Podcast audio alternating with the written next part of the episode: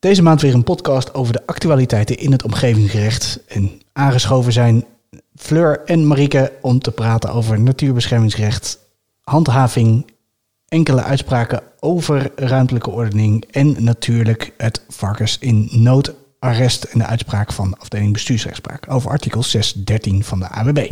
Je luistert naar de podcast van het Instituut voor Bouwrecht. Deze podcast vind je in jouw favoriete apps zoals Apple Podcast, Spotify en Google Podcast. Maar ze zijn ook terug te luisteren via onze website www.ibr.nl/podcast.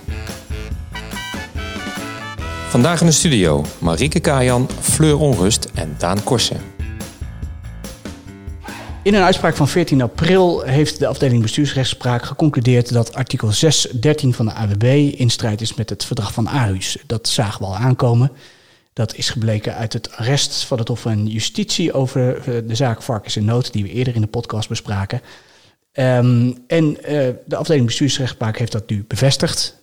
613 van de AWB moet volgens de afdeling bestuursrechtspraak worden aangepast om tegemoet te komen aan het verdrag van Aarhus. En dat betekent in concreto dat uh, belanghebbenden die geen zienswijze hebben ingediend over een ontwerp van een besluit, omgevingsrechtelijk besluit dat de inzage heeft gelegen, gewoon in beroep kunnen gaan tegen dat besluit bij de bestuursrechter.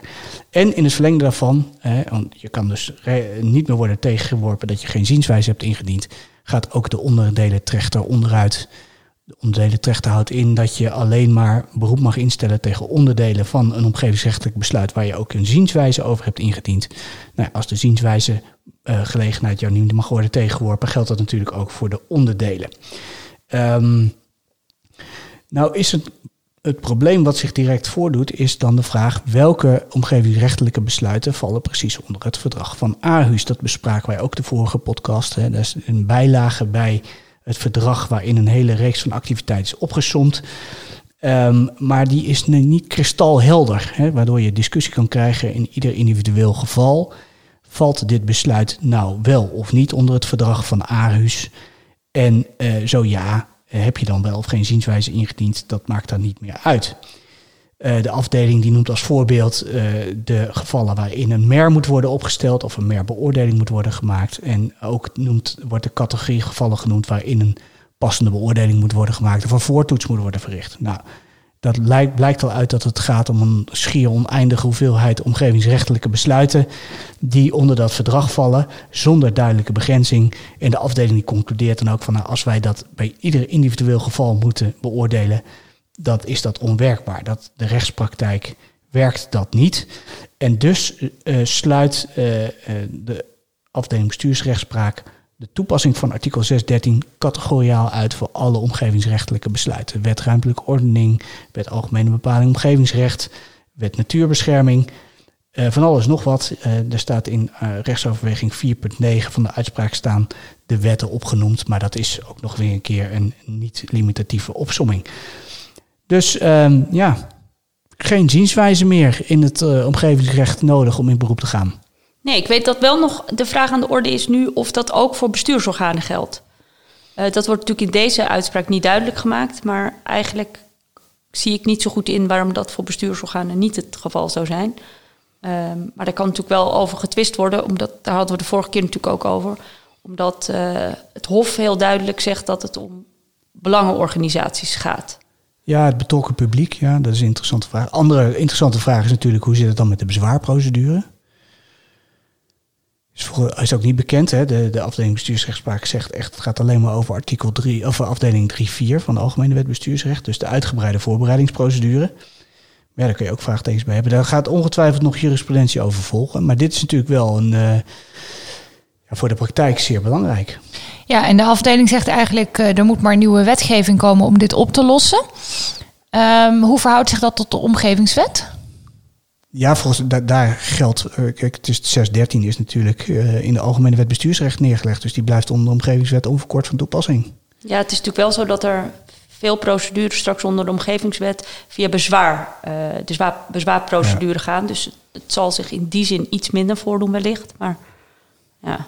Maar de grote procedure, zeg maar de, de echte grote besluiten, de gecoördineerde procedures, die het projectbesluit, ja. gaat allemaal via 3-4, hè? Herziening omgevingsplan. Ja. Dus, dus er moet voor de omgevingswet nog wel een reparatiewetje komen om dit op die manier op te lossen. Kan ik me zo voorstellen. Ja, maar de vraag is dan wel, hoe ga je dat dan doen? Hè? Hoe ga je dat dan afbakenen met die... Uh, want de afdeling zegt eigenlijk, als we de, die, bijlen, die, die, die rijkwijde van het verdrag van Aarhus één op één gaan toepassen in de rechtspraktijk, dan is dat onwerkbaar.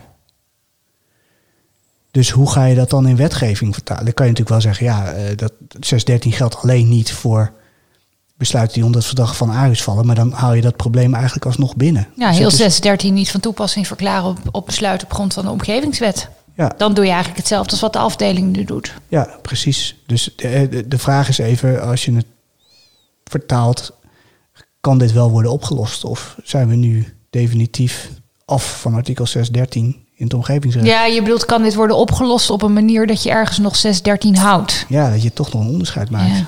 ja. Lijkt me wel heel lastig. Lijkt me ook, want inderdaad, dan, is, dan zou een juridisch logische oplossing zijn dat je zegt alleen voor alles wat onder Aarhus valt. Maar zoals de afdeling zelf ook al aangeeft, dat kan je bijna niet bepalen. En dan krijgen we daar ontzettend veel discussie over in de rechtspraak. Ja, dat moet je niet willen, denk ik. Nee, dat denk ik ook niet. Maar tegelijk daarmee gaat dus wel die filterfunctie van de, de uitgebreide voorbereidingsprocedure verloren. Dat lijkt mij ook wel problematisch voor de praktijk. Ja, want dan krijgt de rechtbank die filterfunctie.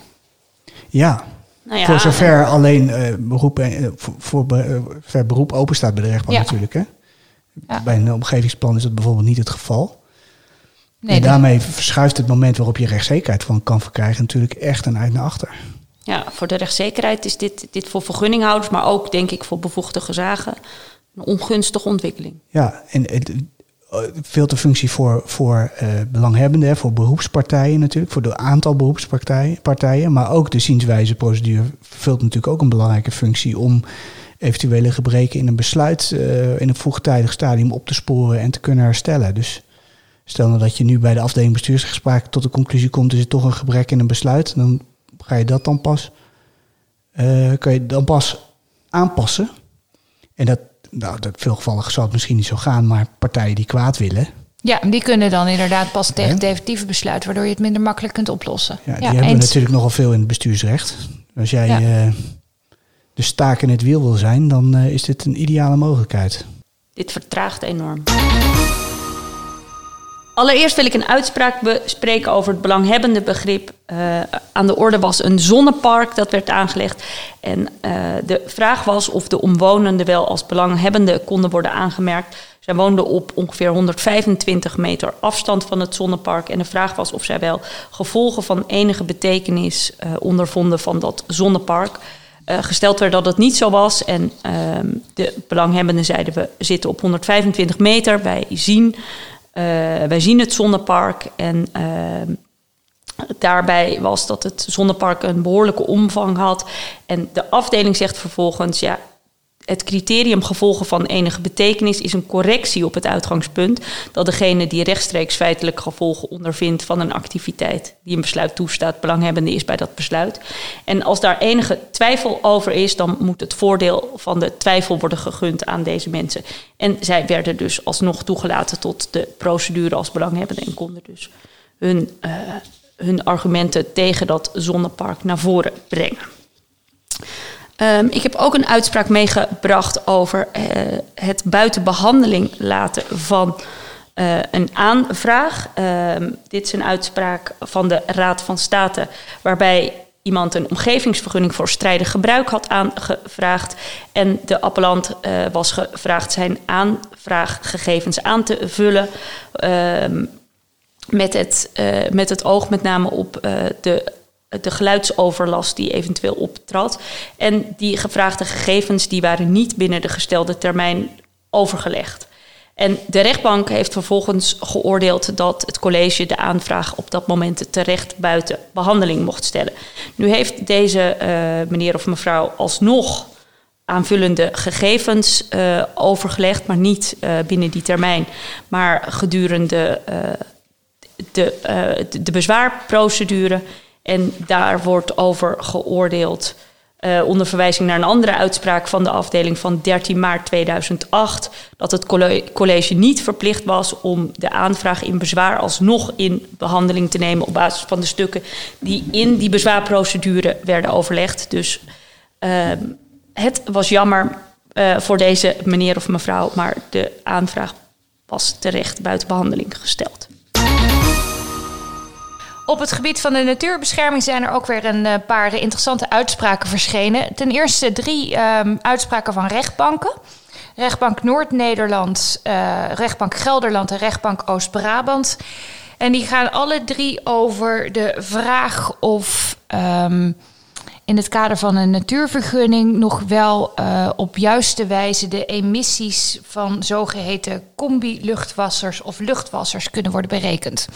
Dat zijn, uh, voor zover ik het helemaal snap, uh, systemen waarbij in stallen de emissie uiteindelijk gereduceerd wordt. En, en de discussie die in deze drie uitspraken speelt, is de vraag of de effectiviteit van deze um, luchtwassers nog wel um, uh, op de juiste wijze kan worden bepaald. De achtergrond van die discussie um, is gelegen in een aantal uh, rapporten, waaronder van de Universiteit Wageningen en van het CBS en ook het um, advies uh, van het adviescollege meten en berekenen stikstof van de commissie Hoordijk, waarin wordt um, grofweg wordt gezegd van nou, je kan twijfelen aan het rendement van, van een, een aantal luchtwassers of van de in Nederland toe te passen luchtwassers. Waardoor het de vraag is of de uh, luchtwassers in de stallen wel de emissie reduceert tot het percentage waar op grond van de regeling ammoniak en verderij mee gerekend wordt. En wat je ziet in deze drie uitspraken is um, dat door de discussie en daarmee dus ook de onzekerheid over de effectiviteit van de luchtwassers je niet meer uh, op juiste wijze kunt bepalen wat de, uiteindelijk de emissie is uit de stallen waarvoor een vergunning wordt gevraagd. Um, die discussie speelt zich in alle drie de uitspraken af in het kader van de vraag of er nog wel een natuurvergunning nodig is voor een verandering aan een bestaande activiteit. Want de, uit de uitspraak de losbaan die we eerder hebben besproken, kun je uh, afleiden dat op het moment dat je bij een wijziging of een verandering van een bestaande situatie blijft binnen de vergunde ruimte, zeg maar dezelfde stikstofdepositie uh, veroorzaakt, dan is er geen vergunning meer nodig. En in alle drie de gevallen uh, zei het college van GS dat er geen vergunning meer nodig was, omdat als gerekend zou worden met het maximale rendement van de luchtwassers. Uh, verzekerd was dat door de wijziging of uitbreiding van de activiteit er geen toename van stikstofdepositie zou optreden. Nou, in alle drie de uitspraken zegt de rechtbank. Um, Twee, twee uitspraken zijn een uitspraak in voorlopige voorzieningen en de derde is een bodemprocedure. In alle drie de gevallen zegt de rechtbank ja, wij, wij uh, aarzelen over uh, de juistheid van de conclusie dat er geen sprake is van een toename van stikstofdepositie. Vanwege de uh, wetenschappelijke discussie over de effectiviteit van de luchtwassers. Dat betekent dat je dus niet met zekerheid op, op voorhand kunt zeggen dat er geen sprake is van een toename van stikstofdepositie. En dat je dus ook niet zeker weet of je intern kunt salderen. Uh, tot zover zijn de uitspraken gelijk. Uh, opvallend is het verschil in uitkomst in de procedure, vind ik eerlijk gezegd. De rechtbank Gelderland zegt. Um, ja, ik vind, um, ik zie wel dat er twijfel is over de juistheid van de conclusie dat er geen sprake is van een toename van stikstofdepositie. Maar uh, het voert te ver in een voorlopige voorzieningsprocedure om daar verder op in te gaan. En um, in de tussentijd mogen de stallen waarvoor de nieuwe stallen gebouwd worden, omdat dat nog wel even duurt. En pas op het moment dat er uh, emissies plaatsvinden uit die stallen, dan zal de bodemprocedure wel zijn afgerond. Dus de rechtbank Gelderland heeft een vrij procedurele uitspraak. De rechtbank Noord-Nederland, ook een voorzieningenprocedure, een voorlopige voorzieningsprocedure, die zegt, nou, ik kan ook wel meteen uitspraak doen in de hoofdzaak en ik vernietig gewoon de vergunning. GS, doe het maar over.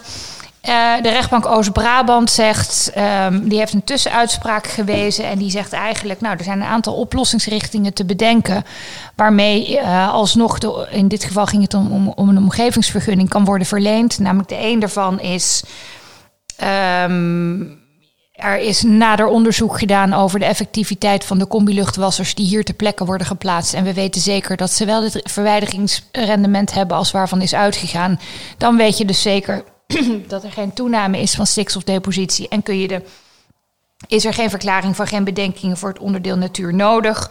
Andere optie is dat aan de om, omgevingsvergunning een maximum uh, aan uit te stoten ammoniakemissie wordt opgelegd, dan kun je ook op die manier verzekeren dat er geen toename is. Of er kan alsnog een, een, een VVGB-natuur worden verleend met een passende beoordeling, waarbij je hebt gemotiveerd dat de effectiviteit van de luchtwassers voldoende is. En eventueel zou je dat ook nog met een monitoringsvoorschrift kunnen borgen in de vergunning. Dus de, wat je hierin ziet is die discussie over de effectiviteit van de luchtwassers. Die zal terugkomen in heel veel agrarische procedures. Maar het verschil in uitkomst bepaalt denk ik ook nou ja, de oplossingsrichtingen die je dan kunt aandragen in de praktijk. Dan uh, vervolgens nog een interessante uitspraak over een verzoek tot wijziging ten naamstelling van een natuurvergunning. Um, anders dan in de WABO kent de wet natuurbescherming niet een regeling voor het uh, wijzigen van de tenaamstelling van een natuurvergunning. En in dit geval ging het om een natuurvergunning um, van een pluimveebedrijf wat moest worden overgezet naar um, ja, de, de, opvolger van dat bedrijf. Dat pluimveebedrijf was kennelijk failliet gegaan. En de opvolgende partij had uh, het bedrijf opgekocht en had om wijziging van de naamstelling van de vergunning gevraagd. En in de procedure bij de Raad van State um, werd door, met name door de eh, vorige nou ja, houder van de vergunning geprocedeerd tegen het besluit tot, tot overzetten van de vergunning. En dat leidde ten eerste tot de de nieuwe vergunninghouder voerde in dat kader ten eerste aan... ja, de wijziging ten naamstelling is eigenlijk helemaal geen besluit. Dus de vorige vergunninghouder die kan hier helemaal niet over procederen. Nou, daarvan zegt de afdeling, nou, dat is wel een besluit... want het, um, het besluit leidt ertoe dat uh, de aan de vergunning verbonden rechten en plichten overgaan op een andere vergunninghouder. En degene die uh, de vergunning had, kan hem niet meer gebruiken. Degene die de vergunning krijgt, kan hem nu vervolgens gebruiken. En uh, daarom vindt de afdeling het een besluit. En de afdeling verwijst daarbij naar oude jurisprudentie op grond van de woningwet, waarin een vergelijkbare redenering werd aangehouden. Vervolgens uh, voerde de nieuwe vergunninghouder aan. Ja, de, de vorige eigenaar is eigenlijk helemaal geen belanghebbende bij het besluit. Uh, want uh, het is mijn vergunning en um, Um, waarom zou de vorige uh, houder daarvan belanghebbende zijn? Nou, daar maakt de afdeling terecht korte metten mee. Die zegt, ja, natuurlijk is de vorige houder van de vergunning belanghebbende... want door de wijziging van de naamstelling van de natuurvergunning... is de vorige vergunninghouder geen vergunninghouder meer... en um, dat maakt de, die partij belanghebbende.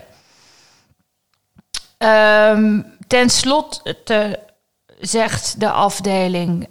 Um, gaat de afdeling in op de vraag of uh, bij het toewijzen van het verzoek tot um, de uh, wijziging ten naamstelling ook de financiële belangen van de vorige eigen vergunninghouder een rol zouden moeten kunnen spelen. Uh, dat naar aanleiding van de uitspraak van de rechtbank, waarin de rechtbank zei. Um, voor de wijziging van de tenaamstelling is een uitgebreide belangenafweging ging vereist. En ook de financiële belangen van de vorige vergunninghouder spelen daarbij een rol. Um, daarvan um, stelt de afdeling. Um, nou, dat zie ik eigenlijk niet. Want het maar, maar de afdeling maakt dat niet zo principieel als de rechtbank dat maakt. De afdeling maakt het wat praktischer en zegt. Nou ja, het verzoek en het besluit tot wijziging van de tenaamstelling werd gedaan op het moment dat de nieuwe vergunninghouder al eigenaar was van het pluimveebedrijf. Dus die had de rechten van het pluimveebedrijf al, maar de vergunning stond alleen nog niet op de naam van die partij. Um, ja, dus de oude vergunninghouder kon het bedrijf niet meer exploiteren, want de eigendom van het bedrijf was al overgegaan. En daarom stonden de financiële belangen van de vorige vergunninghouder niet in de weg aan het verzoek tot wijziging van de tenaamstelling, want hij had geen financieel belang meer op dat moment. Marike, wordt uit die uitspraak duidelijk eigenlijk waarom die oude vergunninghouder hier zo tegen is? Want als hij dat bedrijf niet meer in eigendom heeft, waarom zou die er dan zo op tegen zijn dat de nieuwe eigenaar die vergunningopname krijgt? Nee, dat staat er niet heel duidelijk in. Nee. Dat lijkt me toch gek. Dat, dat je, je hebt de, de boel overgedragen kennelijk. Nou, daar zal hij voor betaald zijn.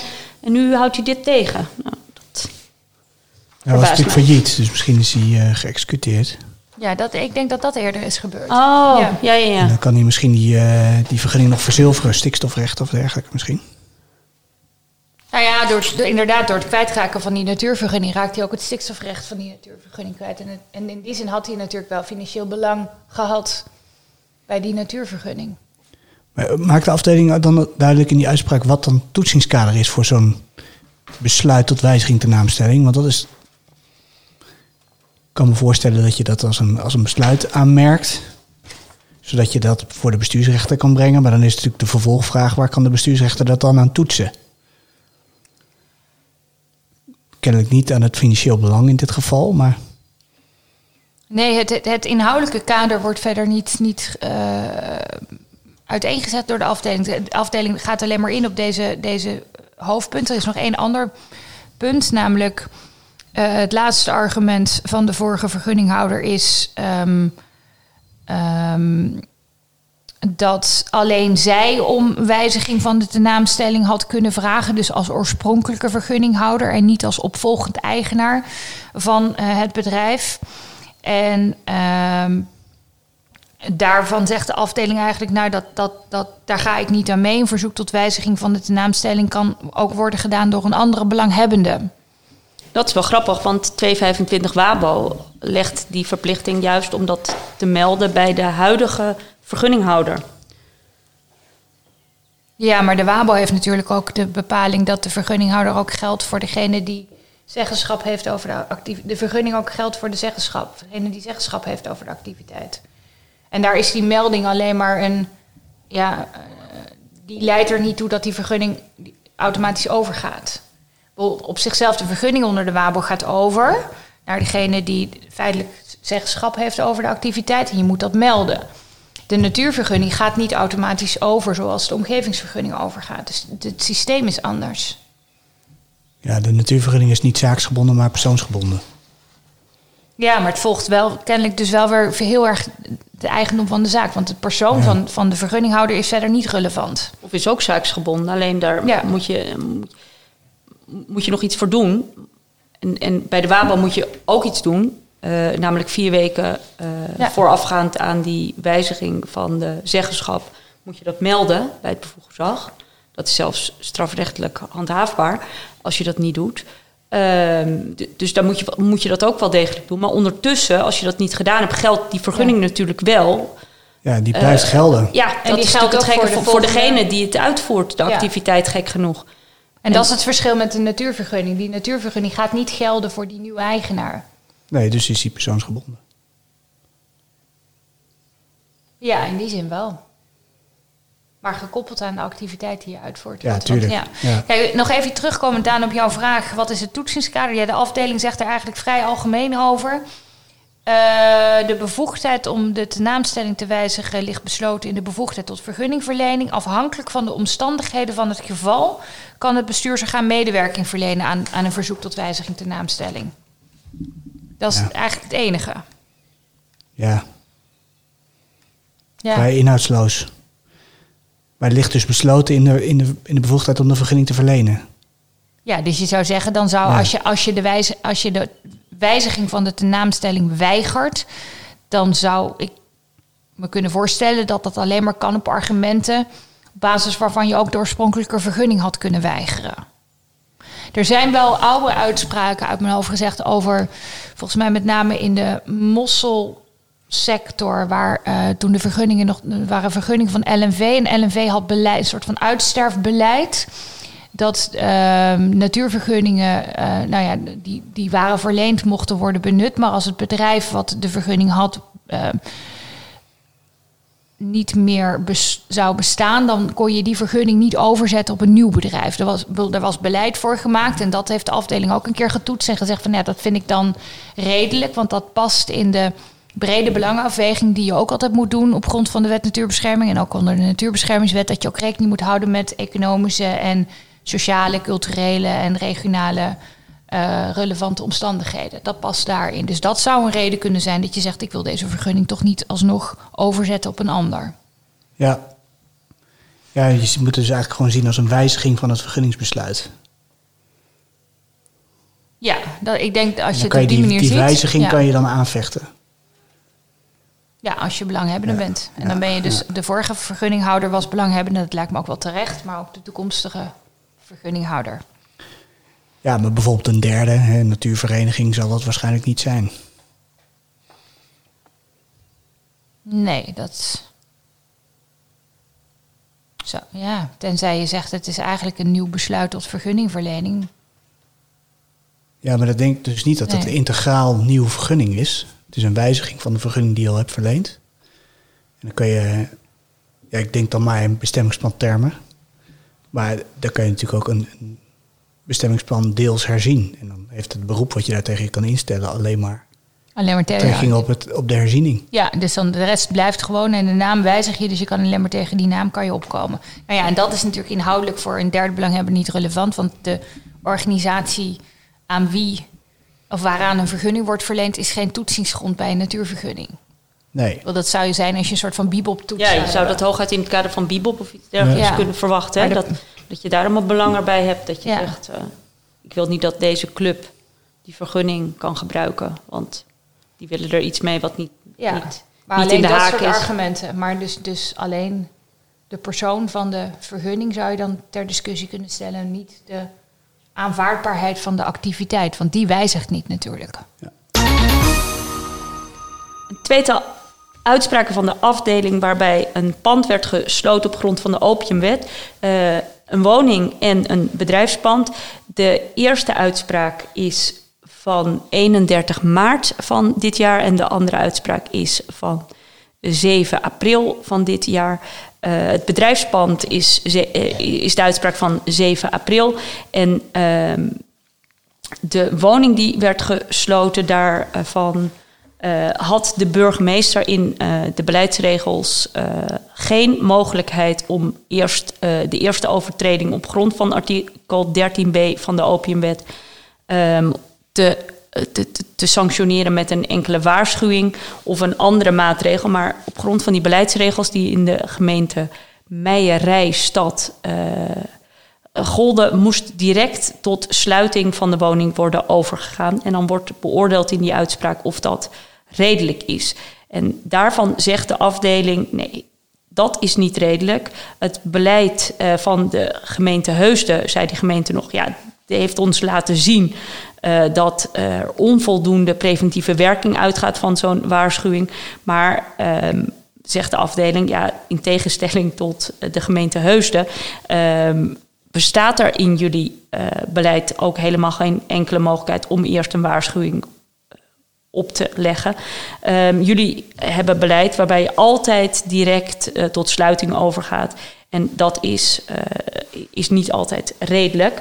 Eh, in de andere uitspraak, waar een sluiting ehm, van een bedrijfspand voor drie maanden aan de orde was, daar had de burgemeester ook niet eerst een waarschuwing toegepast. Dat kon daar wel op grond van het beleid.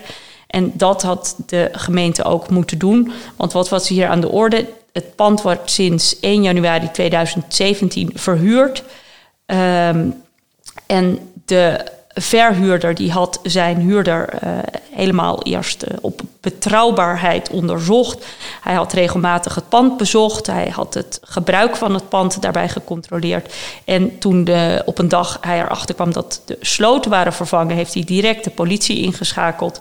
Ehm, de afdeling vond ook van belang dat hij eh, bij die controles had gezien dat de ondernemer eh, werkzaam moest zijn als schilder en glaszetter, omdat er in het pand ook schilderspullen en rolstijgers waren aangetroffen eerder. En hij had een eh, check gedaan in de KVK of dat bedrijfje bestond. En hij had een check naar die meneer gedaan van dat bedrijfje. Eh, dat alles eh, had hij keurig gedaan en toch was er voor gekozen door deze burgemeester om direct tot sluiting over te gaan. Dat kan zomaar niet, eh, zegt de Raad van State. Dan heb ik nog een derde handhavingszaak. Dat gaat niet over de opiumwet, maar dat was een handhavingsprocedure gericht tegen de ehm, permanente bewoning van een recreatiewoning. Bekende, eh, bekende materie natuurlijk in het omgevingsrecht. Ehm, een uitspraak van 24 maart eh, van dit jaar. En ehm, onvoldoende aannemelijk was hier gemaakt dat deze mevrouw uh, het recreatieverblijf ook als hoofdverblijf gebruikt. Het college had wel aannemelijk gemaakt dat die mevrouw veelvuldig gebruik maakte van haar recreatieverblijf en dat haar auto het grootste deel van de tijd op het recreatiepark stond en dat ze niet beschikte over zelfstandige woonruimte als hoofdverblijf. Nou, dat leek mij toch een uh, heleboel informatie die toch wellicht redelijk duidelijk maakt dat die mevrouw daar misschien toch wel permanent woont. Maar kennelijk heeft uh, die mevrouw ter zitting iets verklaard. Um, en dat is uh, niet weersproken door het college. En uit die verklaringen uh, blijkt dat voldoende aannemelijk is dat de feiten, zoals vastgesteld door het college, uh, toch niet tot de conclusie kunnen leiden dat die mevrouw daar permanent woont. Dus ook uh, voor wat betreft die permanente bewoning is meer nodig dan uh, wat hier was aangetoond. Er moet voldoende aannemelijk zijn dat die dame of heer, het hangt natuurlijk een beetje vanaf de situatie, maar permanent aanwezig is in die recreatiewoning. Ik begin met twee contrasterende uitspraken van 10 maart 2021. Eigenlijk beide uitspraken wordt een gebrek in een bestemmingsplan geconstateerd.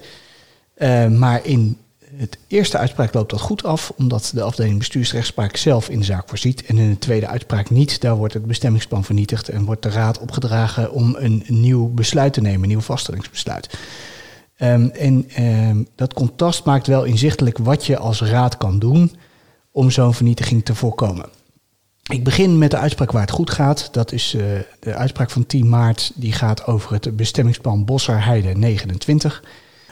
Het bestemmingsplan voorziet in uh, nieuwbouwmogelijkheden aan de rand van het perceel van Appeland. Die daar tegenop komt, die zegt, die bedrijfsbebouwing komt te dicht op mijn woning te staan. Dat is in strijd met de richtlijnen uit de VNG-brochure. Um, en de raad die uh, erkent dat, die zegt ja, we hebben de, de VNG-brochure inderdaad niet goed toegepast. Er is een grotere afstand tot de woning nodig, namelijk 10 meter. En dat betekent dat de bedrijfsbebouwing 5 meter naar binnen moet schuiven op het bedrijfsperceel. En om dat te waarborgen moet de verbeelding worden gewijzigd, moeten de planregels worden gewijzigd, et cetera.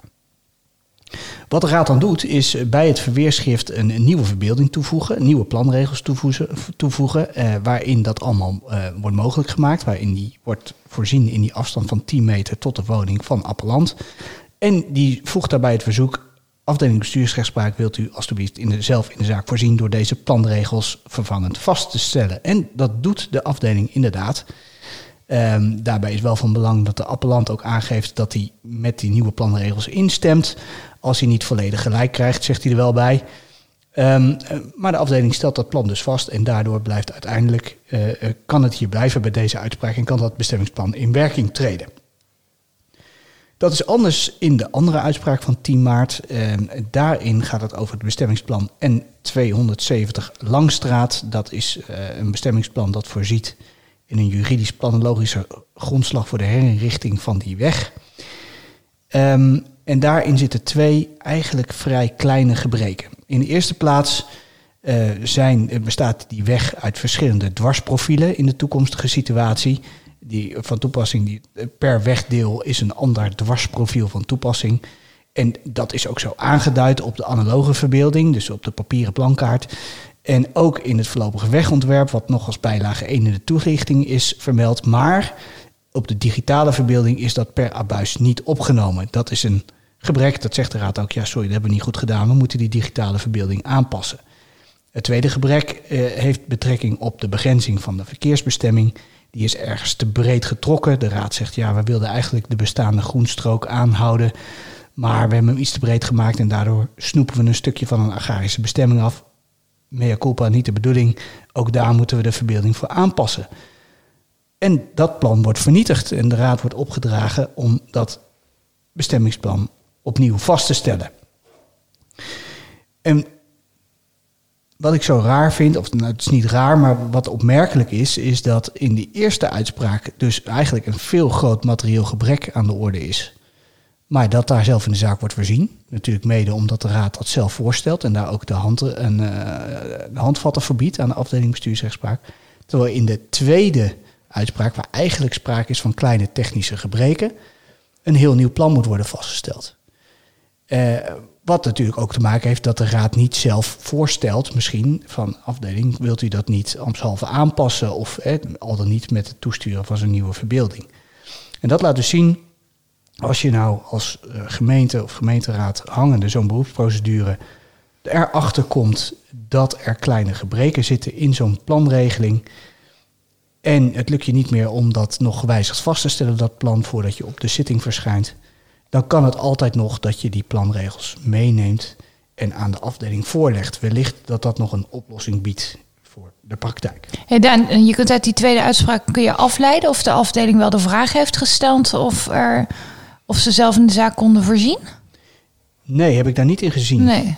Nee. Want dat zou natuurlijk wel echt een heel praktische uitkomst zijn geweest.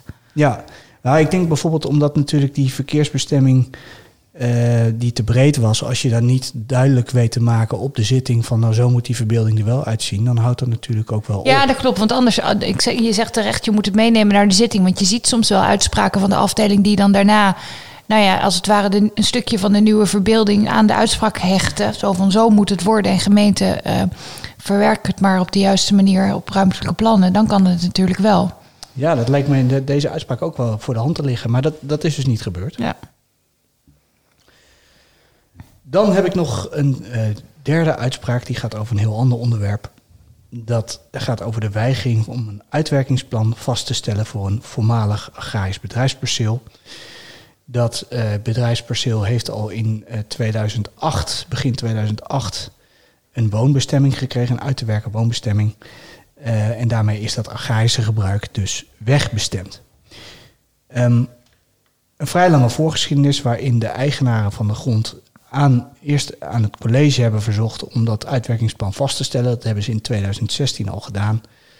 Nou, de, college heeft dat geweigerd, maar dat weigeringsbesluit is later vernietigd in 2017. Nee, ik zeg het niet goed. In 2018 is dat weigeringsbesluit vernietigd omdat het college helemaal niet bevoegd was. Het gaat om een oud bestemmingsplan waarin de bevoegdheid om de uitwerking vast te stellen nog aan de raad was toegekend. Daarop diende de eigenaar een tweede verzoek in. Dat doen ze in september 2018 om dat uitwerkingsplan vast te stellen. En de raad geeft daar geen gehoor aan. St- eh, eigenaren stellen de raad in gebreken, eh, stellen beroep in wegens niet tijdens beslissen. Er volgt een dwangsom. De raad verbeurt een dwangsom van in totaal 15.000 euro. Ehm, maar nog steeds volgt er geen uitwerkingsplan. En daarop volgt in augustus 2020 een derde verzoek om dat uitwerkingsplan vast te stellen. En dat leidt tot het weigeringsbesluit wat in deze uitspraak aan de orde is. Ehm, wat bijzonder is aan deze uitspraak is dat de eigenaren van de grond stellen: wij hebben eh, gerechtvaardigd vertrouwen mogen ontlenen aan uitlatingen van de gemeenteraad dat het uitwerkingsplan zal worden vastgesteld. En die uitlatingen die zijn gedaan tijdens een eh, zitting van, bij de voorlopige eh, voorzieningenrechter van de afdeling bestuursrechtspraak, die zich kennelijk ook over die zaak heeft gebogen. En daarin heeft de raad gezegd, ja, we gaan echt een uitwerkingsplan vaststellen, het komt eraan. En dat wordt nu gezegd door die eigenaar. Ja, dat hebben ze nu tijdens die zitting gezegd. Maar nu, hebben we nog, nu krijgen we alsnog een weigeringsbesluit. Ehm, en de afdeling bestuursrechtspraak die zegt... ja, dat zijn inderdaad die uitlatingen tijdens de zitting... zoals die ook zijn opgetekend in de uitspraak van de voorzieningenrechter. Dat zijn toezeggingen waaraan je gerechtvaardigde verwachtingen kan ontlenen. En dat moet worden meegenomen in de besluitvorming... conform dat stappenplan van het vertrouwensbeginsel... wat we ook al regelmatig in de podcast zijn tegengekomen. Ehm, dan zegt de afdeling, dat feit dat er sprake is van toezeggingen betekent niet dat je dat uitwerkingsplan ook moet vaststellen. Maar, en dan sla ik het een beetje plat, als je dat wil weigeren, dan moet je daar wel ruimtelijk relevante overwegingen aan ten grondslag liggen. En moet je een afweging maken van alle betrokken belangen. Waaronder dus belangen van de eigenaren die al heel erg lang in onzekerheid zitten of die woningen nu kunnen worden gerealiseerd. Of dat zij misschien hun oude bestemming weer terug kunnen krijgen, verwacht ik, dat dat mede aan ten grondslag ligt. Aan het weigeringsbesluit, want dat wordt vervolgens getoetst, getoetst liggen daar nou ruimtelijk relevante overwegingen aan ten grondslag? Nee, zegt de afdeling. Eigenlijk heeft de Raad dat weigeringsbesluit vooral onderbouwd met een tijdsaspect. En dat houdt in dat uh, geen minderlijke verwerving van de, van de gronden uh, mogelijk is. Ze komen niet tot overeenstemming, zegt de Raad. Dus we moeten onteigenen. Onteigening is nog niet aan de orde, want we willen eerst andere gronden ontwikkelen voordat we aan dit gebied toekomen. En daarom is er niet onvoldoende urgentie. Hè. We gaan niet binnen vijf jaar hier bouwen. Um, er is ook nog geen initiatiefnemer om die woning te ontwikkelen. En zelfrealisatie lijkt ons niet aan de orde, want daar hebben die eigenaren helemaal geen ervaring mee. Dus kort en goed, uh, dit is niet uitvoerbaar, dit uitwerkingsplan, als wij dat zouden vaststellen. Nou, daar gaat de afdeling niet in mee. Die zegt dat is geen ruimtelijk relevant argument. Deze mensen zitten al zo lang in onzekerheid. Er moet nu een keuze worden gemaakt. Gaan we nou voorzien in woningbouw of gaat het hem niet worden? Um, als het niet wordt, moet die oude agrarische bedrijfsbestemming weer terugkomen. En als het het wel wordt, ja, en je weet nog niet precies hoe het eruit ziet, dan moet je maar een globaal uitwerkingsplan vaststellen. Dat kan ook. En dan kan je later wel zien wat het precies wordt. Maar dat weigingsbesluit wordt dus vernietigd wegens strijd met het vertrouwensbeginsel. Dit was de podcast van het Instituut voor Bouwrecht. Met dank aan Marieke Kajan, Fleur Onrust en Daan Korsen. Vindplaatsen van jurisprudentie en literatuur zijn terug te vinden op onze website www.ibr.nl podcast. Vragen, opmerkingen en suggesties zijn welkom via de mail op podcast.ibr.nl. Dank voor het luisteren naar de podcast en graag tot volgende maand.